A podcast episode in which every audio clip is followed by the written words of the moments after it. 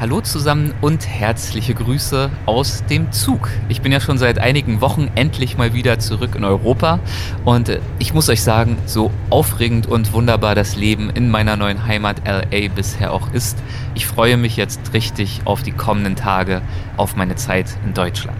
Jetzt gerade lehne ich mich zurück, lasse die Landschaften entspannt an mir vorbeiziehen und lausche den Geräuschen der Bahn, in diesem Fall der Deutschen Bahn, mit deren Unterstützung diese Doppelfolge übrigens auch entstanden ist. Dafür vielen Dank. Ich bin auf dem Weg nach Freiburg und dort werde ich nachher meine Gesprächspartnerin und Reisebegleiterin für diese Folge treffen, Franziska Consolati. Wer Franzi ist, was sie so macht und warum wir für diese Folge gemeinsam unterwegs sind, dazu gleich mehr. Nur so viel vorab, wir unternehmen eine etwas andere Deutschlandreise. Denn eines ist ja völlig klar, in diesen Zeiten sehnen sich viele von uns mehr denn je nach Reisen und Urlaub. Und zwar gern auch mit Freunden und Familie. Und dabei muss es eben nicht immer um die halbe Welt gehen. Mit der richtigen Einstellung und einer gesunden Portion Neugierde lässt sich eine ganze Welt in Deutschland entdecken. Und das werden wir in dieser Folge tun, wenn ihr mögt, gemeinsam mit euch. Grenzgänger und leidenschaftliche Weltenwanderer nehmen uns mit auf ihre Streifzüge und bieten Einblicke in ferne Orte und faszinierende Kulturen. Mit offenen Augen ins Abenteuer. Das ist der Weltwach-Podcast mit Erik Lorenz.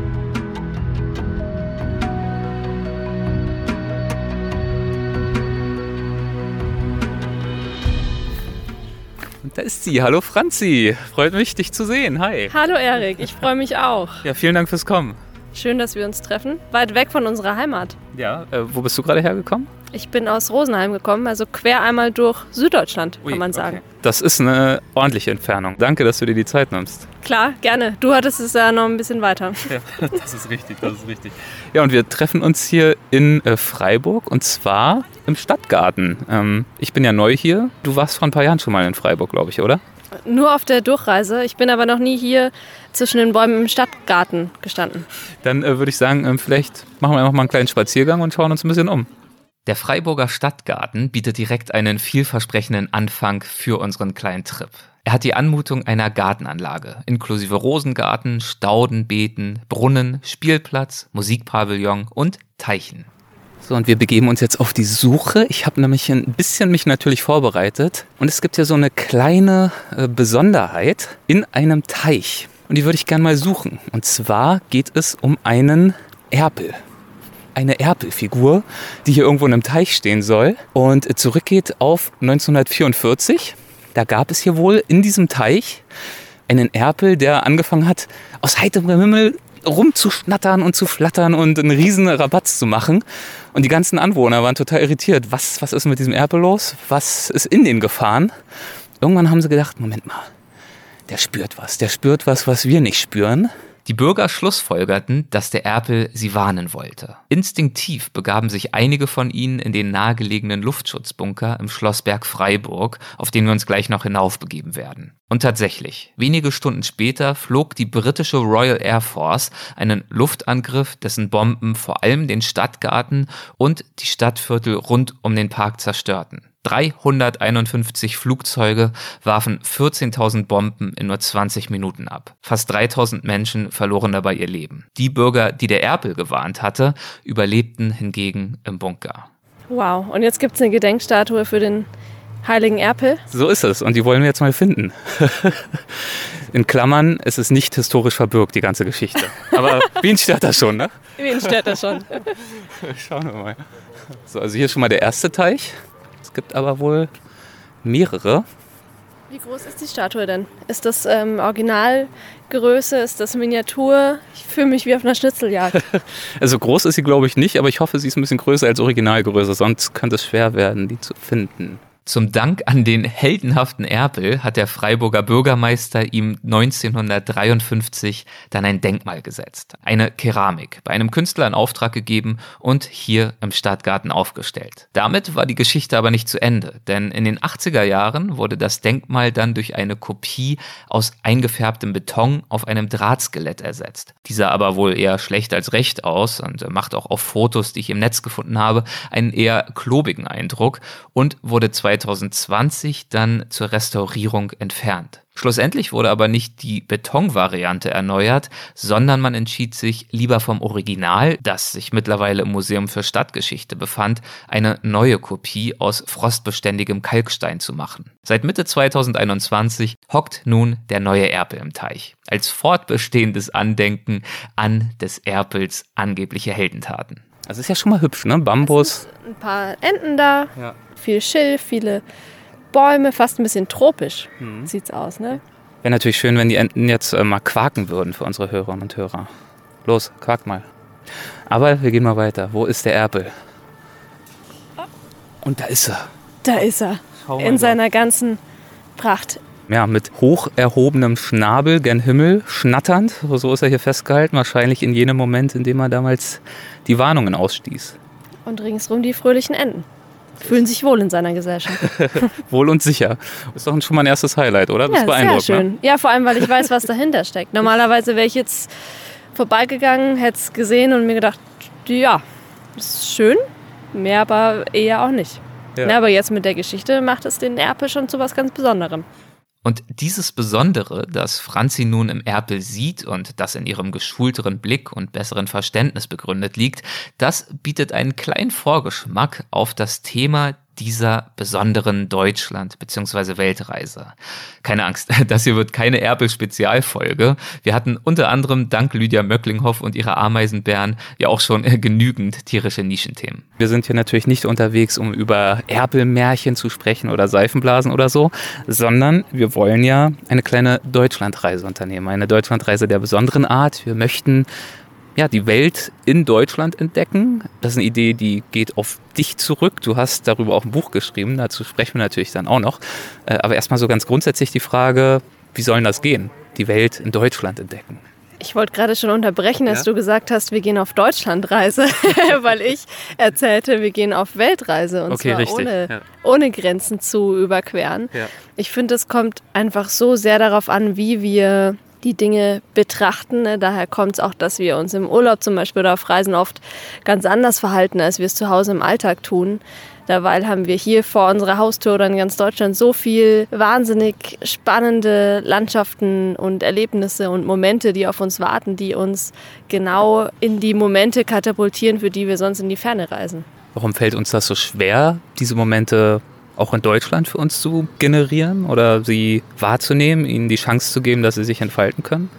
Ich habe das Gefühl, wir haben hier gar nicht so sehr den Blick dafür. Also vielleicht müssten wir einfach die Augen weiter öffnen, so wie wir es tun, wenn wir ins Auto steigen, um in den Urlaub zu fahren. Da ist ja auch schon oft so, wenn wir losfahren, drehen wir die Fenster runter, wir, wir wählen irgendwie die Lieblingsplaylist aus und am Abend ähm, trinken wir unseren Lieblingscocktail und das machen wir alles, wenn wir gerade den genehmigten Urlaub von unserem Chef genießen, mhm. sozusagen. Aber wir machen es kaum, wenn wir am Donnerstagabend für eine Stunde zum Nachbarsee fahren.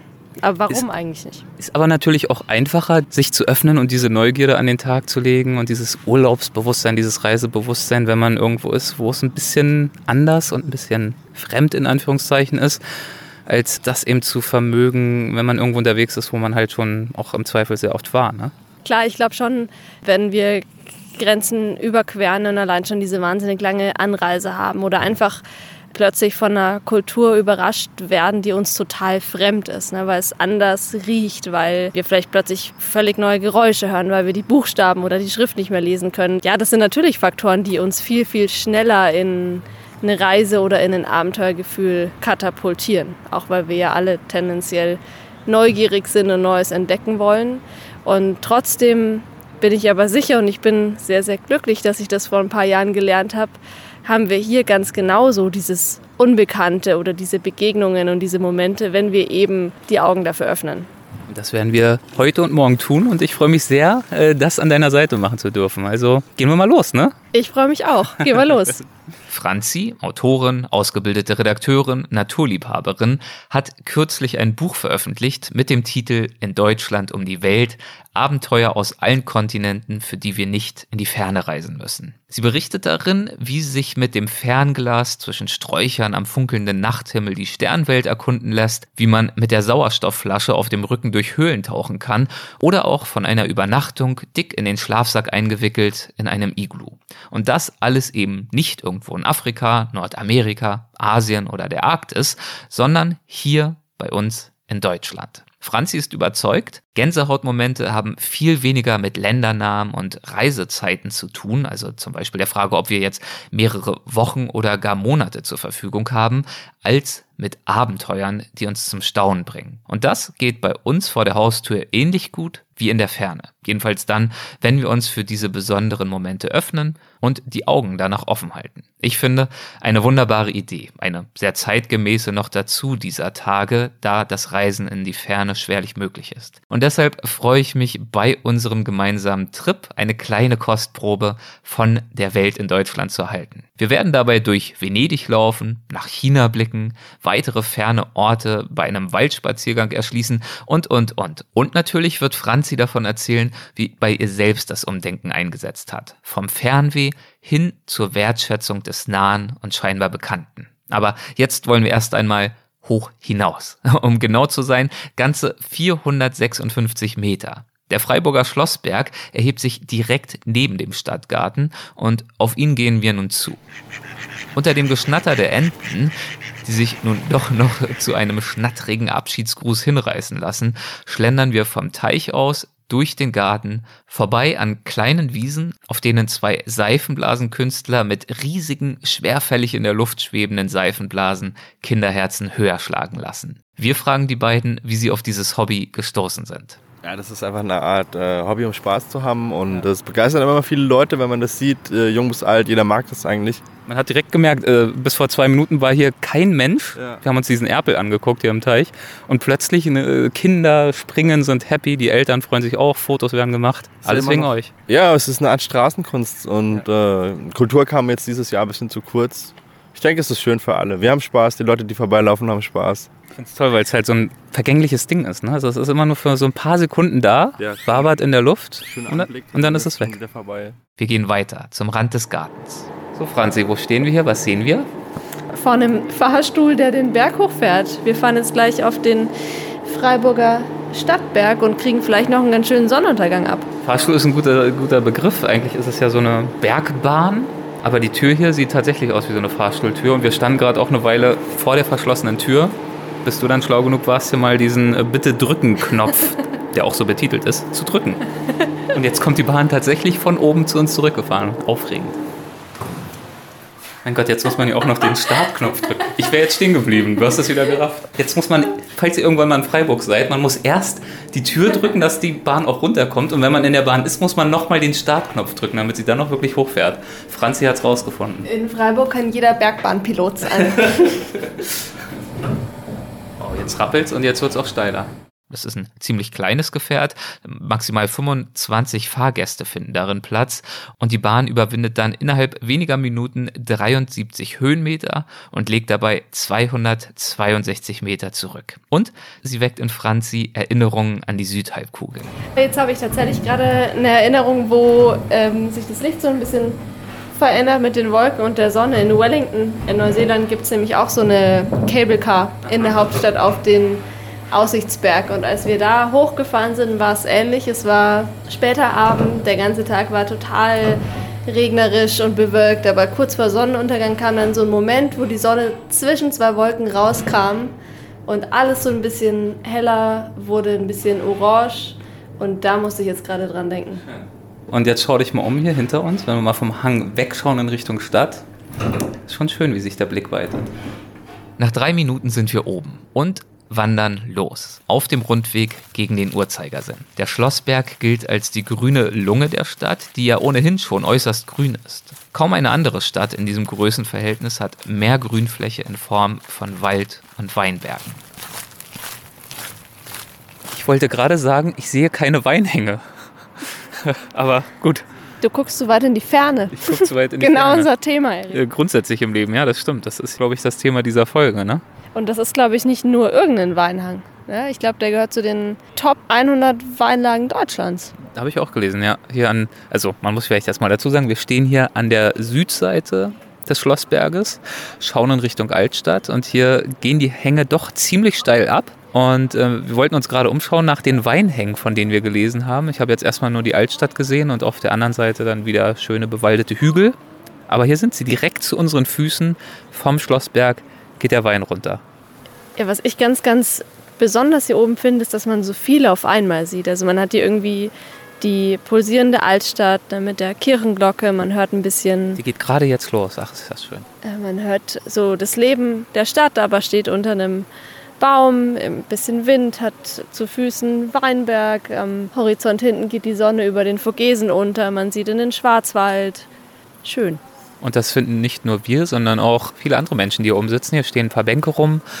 Und es scheint ein beliebter Treffpunkt zu sein. Liebespaare, Freunde sitzen hier entspannt. Ein paar Leute sitzen hier auf der Mauer Richtung Weinberge, schauen einfach nur in die Ferne, hören Musik.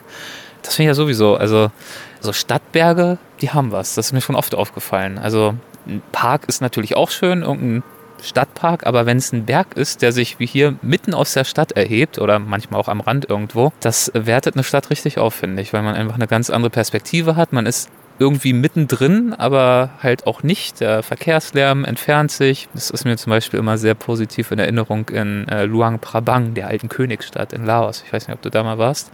Nein. Da gibt es ja auch diesen Stadtberg Mount Fuji, da führen irgendwie so dreihundertdreißig Stufen hoch und ähm, dann gibt es eben einen Blick ja, auf den Mekong, wunderschöne Sonnenuntergänge. Man hört dann eben auch die ganzen Tempelanlagen, die Mönchsgesänge und so weiter. Ähm, wunderschön. Und du hast ja vorhin auch von Wellington erzählt, dem dortigen Stadtberg. Wellington hat sogar ein paar mehr Stadtberge. Mhm. Ähm, der, auf den die Cable-Car raufgeht, ist gar nicht der eigentliche oder der, der Wellington ausmacht, sondern das ist Mount Victoria.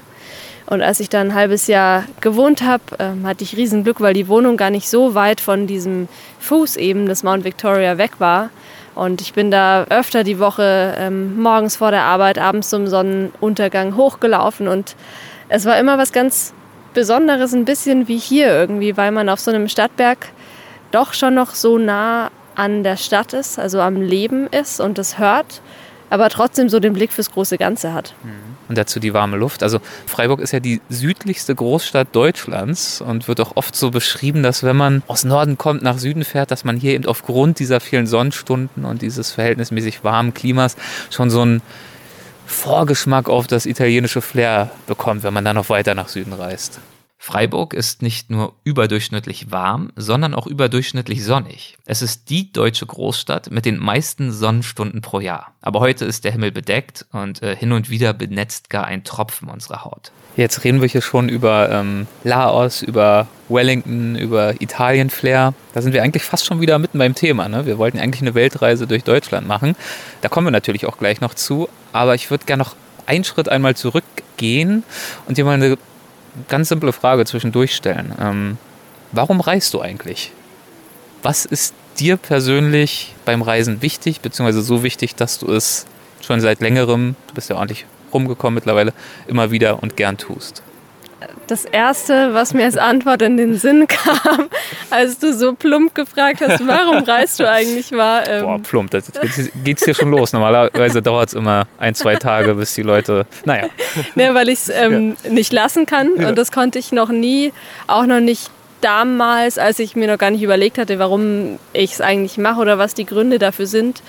Aber warum es mich immer wieder rauszieht, und es muss gar nicht unbedingt in die Welt sein, sondern einfach wirklich raus in die Natur, ist, weil ich gern Neues entdecke.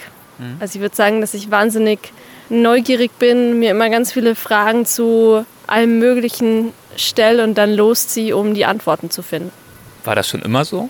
Also schon als du klein warst, dass du außerordentlich neugierig warst? Die Fragen hatte ich schon immer, aber ich konnte natürlich nicht immer schon losziehen, um die Antworten zu finden. Ist dieses Beantworten von Fragen bei dir meist verbunden tatsächlich mit dem Losziehen oder suchst du zu allen möglichen äh, Themen Antworten auf Fragen, die dir so durchs Hirn wabern? Ich glaube, mich interessiert generell einfach viel ähm, und ich muss zum Glück nicht immer losziehen, um Antworten zu finden. Aber für mich war gerade die Welt immer ein riesen weißer Fleck, also wie die Weltkarte über dem Bett. Es gibt diese Karten, die man aufkratzen muss, ne, wie so ein Los. Ja, ja. Und für mich war die Welt einfach immer eine Karte, auf der noch kein einziger Fleck aufgekratzt war. Und ich habe mir aber immer überlegt, was dahinter, was sich dahinter verbirgt, also wie die Zahl hinter dem Los. Und das Reisen ist für mich einfach das Aufkratzen dieser einzelnen Länder, weil ich gern eben hinter die Kulissen schauen will.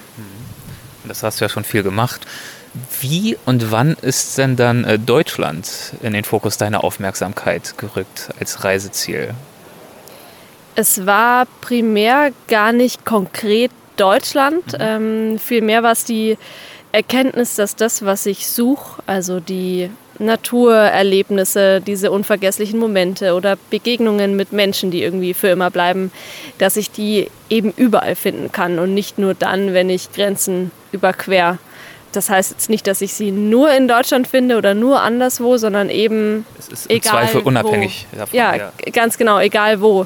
Ähm, es und hängt von anderen Faktoren ab. Es hängt von dir ab, deiner Offenheit, ja, den Situationen, genau. dem Glück, aber ja, nicht unbedingt genau. einem Staatsnamen. Und ich glaube gerade, dass die Natur hat mich auch ziemlich viel dazu gebracht, weil ich die ja immer suche. Ne? Also egal in welchem Land ich bin, wandere ich viel, bin viel draußen unterwegs. Das habe ich auch immer schon hier in den Alpen gemacht, aber irgendwann dann eben vor ein paar Jahren mit der Erkenntnis, dass ja, das Kaukasusgebirge auch ein Gebirge ist. Ne? Und zwar ein wunderschönes, aber die Alpen sind eben auch ein wunderschönes Gebirge. Und gerade in dem Moment, als mir das klar wurde, das war eine Situation mal im Herbst, als ich mit dem Felix eine Straße lang gefahren bin in Süddeutschland, eben in meine alte Heimat.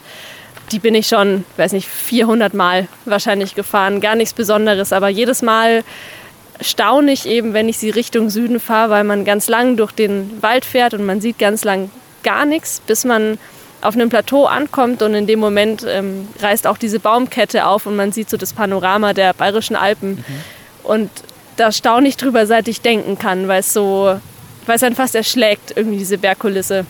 Und dann kam vor ein paar Jahren irgendwann mal der Moment, wo ich zum Felix neben mir gesagt habe, weißt du, wenn wir jetzt in Neuseeland wären oder in Georgien, dann würden wir sofort anhalten am nächsten Sternstreifen und ein Foto machen. Mhm. Und hier fahre ich seit Jahrzehnten zum vierhundertsten Mal vielleicht und es gibt kein einziges Bild. Das war tatsächlich der Moment, wo dir das so richtig klar geworden ist. Für diese Location. Gab es auch einen Moment, in dem dir das übergreifend klar geworden ist, dass du eben nicht in die Ferne schweifen musst, um diese Dinge zu finden, die dich äh, bereichern, wenn du unterwegs bist? Es gab schon viele Momente, glaube ich, die mit der Zeit kamen, als eben mehr und mehr Länder hinzukamen und irgendwann der Wasserfall eben ein Wasserfall ist und nicht mehr und nicht weniger und der Berg ein Berg ist und nicht mehr und nicht weniger. Und als ich dann mal überlegt habe, eben was diese Reisen ausmachen oder warum ich mich früher vielleicht manchmal leichter damit getan habe, begeistert von so einem neuen Reiseland zu sein, ist mir eben irgendwann klar geworden, dass das, was diese Reisen ausmacht oder diese Erinnerungen eben entweder die Begegnungen mit den Menschen sind oder eben Erlebnisse, die bleiben und jetzt nicht unbedingt das Foto von diesem einen Berg, der sehr, zwar sehr schön ist, aber das Foto kann man eben überall machen. Und als die Erkenntnis kam, habe ich immer mehr, erst unterbewusst, dann aber auch ganz bewusst, angefangen eben auch hier die Augen aufzumachen, ne, für diese Begegnungen und für diese Erlebnisse. Ist dir das direkt leicht gefallen oder war das am Anfang eher so eine Art Kreativaufgabe, die du dir da gestellt hast? Ich muss mich schon mehr erinnern, auch weil ich ja wirklich ganz, ganz lang gedacht habe, dass ich Fernweh nur in der Ferne stillen kann, mhm. was gleichzeitig aber unglaublich schade ist, ne? Weil dann sammle ich alle Urlaubstage, die ich habe und spare jeden Euro für diese eine Fernreise und die Zeit zwischen den Fernreisen hat sich so lange angefühlt wie ja, eine Wartezeit eigentlich, also eine Wartezeit zwischen dem letzten Abenteuer und dem nächsten, auf das ich schon hingefiebert habe. Und es ist unglaublich schade, wenn so viele Monate im Jahr Wartezeit sind, wenn man jeden Tag irgendwas erleben kann. Ja, haben wir gerade so schön die Stille beschrieben und jetzt zieht hier ein richtig starker Wind auf. Nur, dass ihr euch nicht wundert, was hier so rauscht. Es ist das Blätterdach. Stichwort Abenteuer vor der Haustür. Wir haben uns jetzt abenteuerlustig von den Hauptpfaden verabschiedet und kämpfen uns auf kleinen Trampelpfaden durch den immer dunkler werdenden Wald. Es geht bergauf über Wurzeln. Na gut, ich will nicht übertreiben, das ist schon... ja, wir müssen jetzt noch nicht Todesangst haben. Ein, zwei Wurzeln gab es schon. Ja, aber es ist schon spannend, weil kaum biegt man, kaum biegt man ab, sind keine Menschen mehr da. Ja. Der Pfad wird super eng, der Wald wird super dicht und wir gucken mal, wo wir rauskommen. Aber was ich dich noch fragen wollte, weil du gerade... Sprechen und aufwärts gehen, da, da fängt schon an bei mir knapp zu werden mit dir. Dem Atem. Du hast gerade so schön erzählt, wie dieses Bewusstsein in dir entstanden ist für die Reize in der Nähe. Was mich natürlich jetzt noch interessieren würde, wir wollen ja nachher auch noch ein bisschen über dein Buch sprechen. Wie ist denn aus diesem Bewusstsein dann schließlich äh, die Idee entstanden, dieses Buch zu schreiben? Du willst jetzt wahrscheinlich was total Philosophisches. Nö, im Zweifel die Wahrheit, aber ich habe natürlich hohe Erwartungen. Die Wahrheit gebe ich dir gerne. Die Idee ist echt ganz spontan. Oh Gott, wir bleiben mal kurz stehen, bevor wir uns hier die steilen Treppen hochquetschen. Da wird es noch düsterer. Mit dem Atmen und Sprechen durcheinander kommen. Die Idee ist wirklich ganz spontan bei einem langen Telefonat mit meinem Verleger letzten Sommer entstanden. In dem Gespräch ging es eigentlich um eine andere Buchidee, die einfach... überhaupt keinen Sinn gemacht hätte, weil es eben ums Reisen gegangen wäre. Ne? Und ja. Wir hatten den Corona-Sommer und Besserung war nicht in Sicht. Und als das Gespräch eigentlich schon zu Ende war, so der offizielle Part war vorbei, hat mit der... Mit dem Zwischenergebnis, ja, ist nichts, wird ist nichts. Nicht, genau, müssen wir, müssen wir erstmal warten, macht ja. gerade keinen Sinn. Hat der Verleger noch gesagt, du Mensch, Franzi, aber was ich dich eh noch fragen wollte...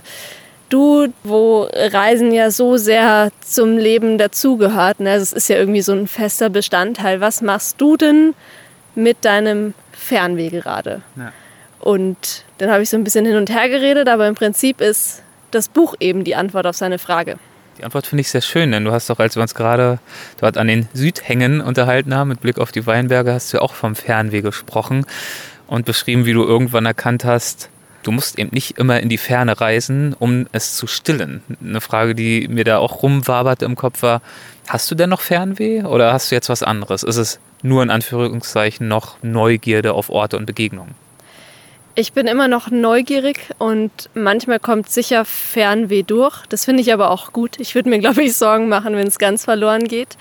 Aber es war früher echt eher so ein, ja, wie so eine Sehnsucht, die eher schon in den Schmerz überging. Also kein angenehmes Gefühl, sondern ich war wahnsinnig rastlos, wollte immer von einem zum nächsten, habe irgendwie immer nach was, nach eben diesem Abenteuer gesucht. Also es war kein wirklich positives Fernweh, das jetzt von Neugierde geprägt war. Und wenn ich jetzt Fernweh habe, dann bin ich neugierig und freue mich irgendwie auf irgendwas, was kommt. Aber in der Zwischenzeit ist es für mich völlig okay, eben gar nicht weit weg zu sein, sondern eben meine Augen und mein Blick hier zu schärfen und eben hier zu erkunden, was es so gibt, was ich noch nicht kenne. Das finde ich einen sehr, sehr schönen Gedanken, weil ja mit Fernweh und mit dem Reisen immer auch dieses Klischeebild der Freiheit einhergeht. Aber wenn das dann zum Zwang wird und sozusagen man äh, gedanklich und kreativ so eingeschränkt ist, dass man glaubt, man kann diese Erfahrung nur in der Ferne sammeln und nur dann, wenn man eben auch gerade das Geld und die Zeit und all das hat, was man eben dafür braucht, um dorthin zu gelangen, ist das natürlich das Gegenteil von Freiheit eigentlich, ne? Total, dann ist es eigentlich gar keine Freiheit mehr, außer vielleicht eben für die vier Wochen, die man, wenn man Glück hat, am Stück im Jahr irgendwohin verreisen kann. Und für mich ist es jetzt vielmehr die allergrößte Freiheit, dass ich spontan jeden Tag oder jeden Feierabend oder jedes Wochenende die Chance habe zu sagen, ich laufe irgendwie eine Mehrtageswanderung in Deutschland und übernachte mit dem Zelt im Wald, also nicht wild, sondern es gibt mittlerweile sogar für Fernwanderer in Deutschland Trekkingplätze, wo wir im Wald zelten dürfen und mhm. holen mir eben mit den Abenteuern genau dieses Gefühl, das ich am allerliebsten mag und zwar eben nicht nur für diese vier Wochen im Jahr, sondern eben ständig. Und Deutschland ist so groß und hier kann man so viel wandern und auch so viel abseits der Pfade wandern, wo man wirklich noch für sich unterwegs ist. Abseits der Pfade meinst du abseits offizieller, in Anführungszeichen, Fernwanderwege? Genau, ich, ich wollte jetzt nicht dazu aufrufen, dass wir alle wild durch die Natur trampeln. Ich meine, abseits. Dann hätte ich dich jetzt hier aufgefordert, einfach mal nicht den Wegen zu folgen, sondern dich durchs Dickicht zu schlagen. Ob das gut geht? Wir gehen jetzt mal schauen, was hier in diesem, ja? wohin dieser dunkle Pfad hier führt. Diese Treppen, mhm. Mhm. die scheinbar wirklich in schwarze Finsternis hinaufsteigen. Ich habe das Gefühl, wir sind wirklich die ersten seit einiger Zeit, die hier lang gehen. Alles zugewuchert. Ja, genau, die Frage ist, warum? Wir haben es geschafft, wir sind oben. Wir sehen einen Turm. Fast ein bisschen unheimlich, ne, mit dem Wind und dem Blätterrascheln. Ja. Ist schon recht dunkel hier. Ein Blick gibt es von hier oben nicht, aber schön ist es trotzdem, weil wir, wir in so einem natürlichen Amphitheater äh, umgeben sind von, von Wald. Auf so einer Erhöhung mitten im Wald. Aber den Sternenhimmel werden wir von hier aus nicht erspähen können, wenn es gleich noch dunkler wird. Wenn es gleich noch dunkler wird, weiß ich auch nicht, ob wir die steile Treppe wieder runterkommen. das, das ist ein guter Punkt. Vielleicht sollten wir das äh, demnächst schon in Angriff nehmen. Aber äh, wenn wir bei Dunkelheit gerade sind und äh, bei äh, Sternen und so weiter, kommt mir ein, eine Frage. Also Sterne werden wir hier, glaube ich, nicht sehen, weil wir immer noch mitten in der Stadt sind. Ähm, da muss man natürlich eher ein bisschen abseits der äh, Pfade unterwegs sein. Aber du hast in deinem Buch ja auch äh, beschrieben, wo in Deutschland sich äh, Sterne besonders gut äh, beobachten lassen. Also wenn ich an traumhafte Sternenhimmel denke, ehrlich gesagt, ich denke dann irgendwie an Patagonien oder ans australische Outback. Ähm, aber du hast ja, glaube ich, auch ein paar Tipps, wie das auch in Deutschland möglich ist, diese Pracht erblicken zu können. Ja, und ich habe gerade schon überlegt, ob ich so ein bisschen Skepsis bei dir raushöre. Ich kann es verstehen. Ich war auch... Ähm, ja, Stichwort Lichtverschmutzung, ja, ein bisschen schon. Deswegen, äh, ich bin offen für, für Informationen. Ich war auch wirklich skeptisch, vor allem, weil ich eben schon in vielen entlegenen Regionen unterwegs war. Du hast gerade das australische Outback gesagt. In verschiedenen Wüsten unserer Welt, in Regionen, wo die nächste Zivilisation mehrere Dutzend Kilometer entfernt ist. Und habe da wirklich ganz großartige Sternenhimmel erlebt. Und als ich dann in Deutschland von den Sternenparks gelesen habe, das sind zertifizierte oder ausgewiesene Regionen, die sich eben aktiv gegen Lichtverschmutzung einsetzen, da hatte ich mir, naja, also die drei, vier Sterne, die man da mehr sieht, ja. Ne, kann ja jetzt kein toller Nachthimmel sein. Aber, und das muss ich auch schnell sagen, ich bin eines Besseren belehrt worden. Ähm, einer der Sternenparks, nämlich der an der Winkelmoosalm in Bayern, ist äh, vor unserer Haustür, quasi gar nicht weit von da weg, wo ich wohne. Und da war ich jetzt schon ein paar Mal, ähm, immer zu Neumond. Und ich muss sagen, ich war baff, was man da sieht. Wirklich die Milchstraße so deutlich, man sieht Satelliten über den Himmel ziehen, Sternschnuppen, tausende kleine funkelnde Punkte, ist schöner als so mancher Himmel, den ich in der Wüste beobachtet habe. Und Sternpark heißt, das ist... Es ist kein eingezäunter Bereich mhm. oder sowas, was würde man... Würde auch keinen Sinn ergeben? Genau, würde keinen Sinn ergeben. Das heißt einfach eben, dass diese... eine Region, und diese Region heißt eben Sternpark, für diesen besonders dunklen Nachthimmel mhm. ausgezeichnet ist. Und diese Region verpflichtet sich eben mit diesem Zertifikat, dass sie bestimmte Maßnahmen ergreift, dass dieser Himmel so dunkel bleibt. Also zum Beispiel muss die Straßenbeleuchtung gedimmt sein, es dürfen nur verschiedene oder nur bestimmte Lampen verwendet werden mhm. und so weiter. Und davon gibt es dementsprechend mehrere in Deutschland? Es gibt vier, genau. Okay, interessant. Okay, dann würde ich sagen, bevor uns hier die komplette Dunkelheit umhüllt, ähm, treten wir den Rückzug an, oder? Äh, besser ist es. Der Rückzug führt uns wohlbehalten ins Hotel, von dem aus wir am nächsten Morgen unseren eigentlichen Streifzug durch Freiburg beginnen, auf der Suche nach Venedig. Wir starten am Freiburger Münster, einer von ca. zwölfhundert bis fünfzehnhundertdreizehn erbauten Kirche inmitten der Altstadt, umgeben vom gepflasterten Marktplatz mit Springbrunnen und von prachtvollen historischen Kauf- und Wohnhäusern voller Erker und Laubengänge. Wir sind früh dran und noch ist die Stadt dabei zu erwachen. Alles ist noch so ein bisschen verschlafen, aber der Markt wird gerade aufgebaut, die ersten Buden stehen schon, es wird hier noch was geräumt, da was geräumt. Vor uns tuckert gerade ein Anhänger mit dem nächsten Stand über das Kopfsteinpflaster.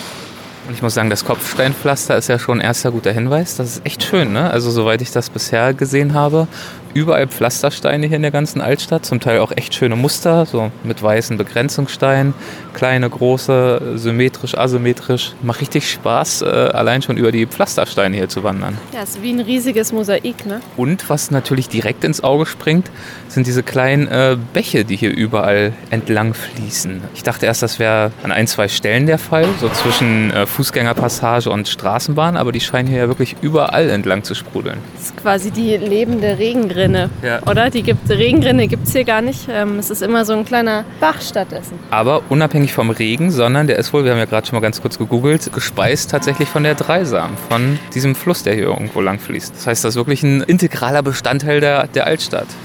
Die Freiburger Bächle sind keine besondere Entdeckung durch uns, sondern ein Wahrzeichen der Stadt. Aber ich wurde von ihnen überrascht und bin bezaubert.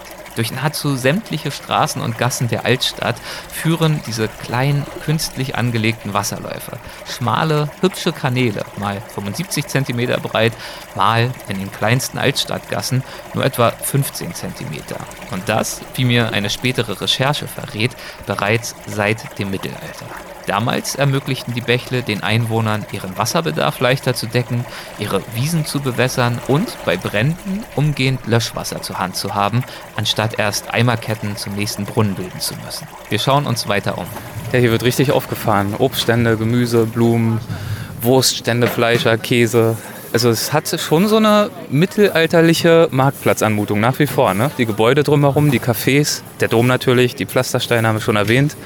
Und jetzt das Markttreiben, fühlt man sich ein bisschen zurückversetzt. Ja, ich finde, Märkte sind immer so eine kleine Zeitreise. Ja. Irgendwie so entweder in die, ja, in die Vergangenheit oder zu den Menschen, wie sie hier leben. Ich finde es auch immer ganz spannend, wie oder was, was vor allem auf den Märkten verkauft wird, und ich finde das auch eine ganz tolle Möglichkeit, um mit den Menschen hinter der Theke in Kontakt zu kommen. Es duftet schon nach Erdbeeren hier, ach, ist das schön. So, wir verlassen den Marktplatz so langsam aber sicher, denn wir sind ja nicht primär hier, um uns den Dom anzuschauen, sondern getreu dem Motto unserer Reise sind wir auf dem Weg nach Klein-Venedig. Das gibt's hier nämlich, Klein-Venedig. Warst du mal in Groß-Venedig? Warst du selbst mal in Venedig unterwegs? Ja, ich war auch schon in Groß-Venedig. Das ja. ist mittlerweile ein paar Jahre her. Ich bin ein paar Mal öfter schon dran vorbeigefahren. Ja. Ja. Ähm, ähnlich orientierungslos wie hier gerade. Anscheinend. Aber ja. ich freue mich immer, wenn es mit Wasser zu tun hat und man sieht, wie ja, Menschen und Natur zusammenkommen, weil im Prinzip ist es ja nichts anderes. Finde ich sehr, sehr spannend. Hattest du in Venedig noch den Eindruck der Gegenwart von Natur? Oder meinst du damit einfach das Wasser in dem Fall, was dort überall präsent ist? Ganz genau. Ja. Also die einzige Natur in Venedig ist ja fast das Wasser, ne, das ja. sich so langsam die Stadt zurückholt, was man ja an vielen Häuserfassaden erkennen kann, an Brücken. Dann wollen wir mal schauen, ob äh, du hier irgendwas davon wiedererkennst. Und jetzt haben wir gerade den Marktplatz verlassen und sind in so einer ganz, ganz schmalen Gasse gelandet. So, ich weiß gar nicht, ein Meter, anderthalb Meter breit. Und selbst hier sprudelt der kleine Bach entlang. Oder einer dieser kleinen Bäche. Freiburger Bächle heißt das Ganze, haben wir gerade nochmal nachgeschaut. Hier liegt die Fußmatte fast im Wasser, ne? Richtig. Und sei vorsichtig, ich meine, wir versuchen hier nebeneinander zu gehen. Es wird tatsächlich jetzt langsam zu eng, damit wir das schaffen können. Ja, ich glaube, du musst vor. Ähm, ich habe nämlich gelesen, wer aus Versehen in diese kleinen Bäche reinstolpert, der oder die muss einen, eine Freiburger heiraten. Oh, schwierig. Das ist wohl, ja, ist bei dir, aber gut, man kann sich ja scheiden lassen. Ne? Also, ja, dafür, ist jetzt keine Ausrede. Da, da gibt es dann keinen anderen Weg, na klar. Ja. Also, hoffentlich hört der Felix nicht zu. Franzi wäre nicht die Erste, die durch ein Missgeschick in einem der Bächle landet. Alle paar Jahrzehnte stolpert mal ein Tourist hinein und versucht dann anschließend die Stadt auf Schadenersatz zu verklagen. Maike Kohl-Richter, die Frau des Altbundeskanzlers Helmut Kohl, ist mit ihrem Wagen zweitausendelf versehentlich in eines der Bächle geraten und stecken geblieben. Und zwar ausgerechnet kurz bevor ihr Mann den Papst hier in Freiburg treffen wollte. Um ein Haar wäre die Zusammenkunft deshalb geplatzt. Wir biegen ein in die Konviktstraße, wird äh, online beschrieben als Freiburgs schönstes Gässle. Wollen wir doch mal schauen, ob es diesen Lorbeeren gerecht wird. Na gleich, der Beginn ist ja schon sehr hübsch. Ne, ganz viele schmale, bunte Häuser, die bewachsen sind von viel Grün, holpriges Kopfsteinpflaster, nicht allzu viel Platz. Und schöne kleine Geschäfte. Kunsthandel, ich habe ein Antiquariat gerade gesehen, Einrichtungsshops, hübsch. Und über die Gasse rankt hier der Blauregen, der wohl zur richtigen Jahreszeit dann auch noch violett blüht. Das äh, können wir jetzt allerdings noch nicht feststellen. Ah, und das Bächle fließt natürlich. Das fließt. Das haben wir jetzt ganz aus alter Gewohnheit ganz vergessen. Ja, das ist ein alter Hut. Nein, das ist wunderschön. Also als ich diese Bäche entdeckt habe das erste Mal vorhin, ich habe direkt an mich als Kind gedacht. Ich glaube, ich wäre hier einfach tagelang zugange gewesen an diesen Bächen und hätte irgendwelche kleinen Papierboote oder so reingesetzt. Barfuß durchgelaufen. Auch das, auch das. Also meine Eltern wären auf jeden Fall vielleicht nicht so happy gewesen. Ich wäre, glaube ich, nie trocken gewesen. Und überall hier kleine Brunnen an Häuserfassaden, auf Plätzen, an kleinen Ecken. Doch wenn wir umgeben sind von diesen Bächen, das ist immer noch nicht Klein-Venedig. Wir sind noch auf der Suche. Aber ich glaube, wir sind nicht mehr weit entfernt. Die Konviktstraße, eine alte Handwerkerstraße, deren Entstehungszeit auf das elfte Jahrhundert zurückzuführen ist, führt uns in einem leichten Bogen geradewegs zum Schwabentor. Das ist eines von zwei erhaltenen historischen Stadttoren Freiburgs, Überbleibsel einer mittelalterlichen Wehranlage. Kaum zwei Minuten später sind wir genau dort, wo wir hin wollten. So, und jetzt sind wir wirklich, soweit ich das beurteilen kann, im historischen Herzen der Altstadt angekommen, zumindest in dem Teil der Altstadt, der ganz besonders schön sein soll. Man sieht hier auch direkt uralte Gebäude, da vorne steht seit vierzehnhundertsechzig. Wir sind in Klein-Venedig, einer Aneinanderreihung idyllischer Gassen zwischen Schwaben und Martinstor, in denen einst Müller, Gerber, Fischer und andere Handwerker gearbeitet haben. Um ihre Berufe ausüben zu können, benötigten sie das Wasser der Dreisam, das über Kanäle gezielt in die hier angesiedelten Betriebe geleitet wurde. Auch hier also kleine Gassen, holpriges Kopfsteinpflaster, bunte Häuser mit blumengeschmückten Fenstern, Cafés, die in ein paar Stunden dann zum Verweilen einladen werden, neben charmanten Galerien und Läden, zum Beispiel für Handspielpuppen oder auch Schallplatten. Und immer und überall das Plätschern des Wassers. Bei Franzi weckt es, zusammen mit anderen Geräuschen, direkt Erinnerung. Und dann gerade als wir vor dem kleinen Wasserfall hier standen und die Vespa im Hintergrund auf der Straße geknattert hat, hatte ich schon so ein ganz kurzes Venedig-Déjà-vu. Hm, sehr schön. Dann schauen wir noch mal, was hier so rauscht. Also wir stehen hier am Schwabsbad und ein Hinweisschild informiert uns, dass hier seit sechzehnhundertzweiundsechzig Räder durch Wasserkraft angetrieben worden sind. Also diese Kanäle, die hier überall durch die Innenstadt führen, natürlich nicht diese kleinen Bächle, sondern hier diese etwas größeren, die sind, werden wirklich tatsächlich seit Jahrhunderten genutzt, um Maschinen zum Gerben und alle möglichen weiteren Maschinen anzutreiben. Und bis heute ist das noch der Fall. Und heute werden diese Wasserströme genutzt, um ja, nachhaltig Energie zu produzieren, wie damals auch schon. Mal, die Häuser sind wirklich von Wasser eingerahmt. Ja. Rechts Wasser, links Wasser, hinten plätschert gerade noch der Brunnen, wirklich ein bisschen wie in Venedig. Also fühlst du dich zurückversetzt oder ist es eher ein bemühter Vergleich? Ich glaube, es wäre wahrscheinlich noch ein bisschen mehr so, wenn wir nicht um acht Uhr morgens hier wären. Ja. Venedig habe ich schon sehr trubelig, auch in Erinnerung, da herrscht ja immer sehr viel Treiben. Das ist hier gerade noch nicht so. Aber die Tische sind noch hochgeklappt. Wir stehen jetzt hier wieder auf so einem ganz kleinen Platz, ähm, ringsumher ähm, Wirtsstuben. Die müssen sich erst noch bereit machen für den Tag. Genau, ich kann mir aber vorstellen, wenn hier alle Tische voll sind, die Menschen durch die Gassen schlendern, da kommt schon Italien-Gefühl auf.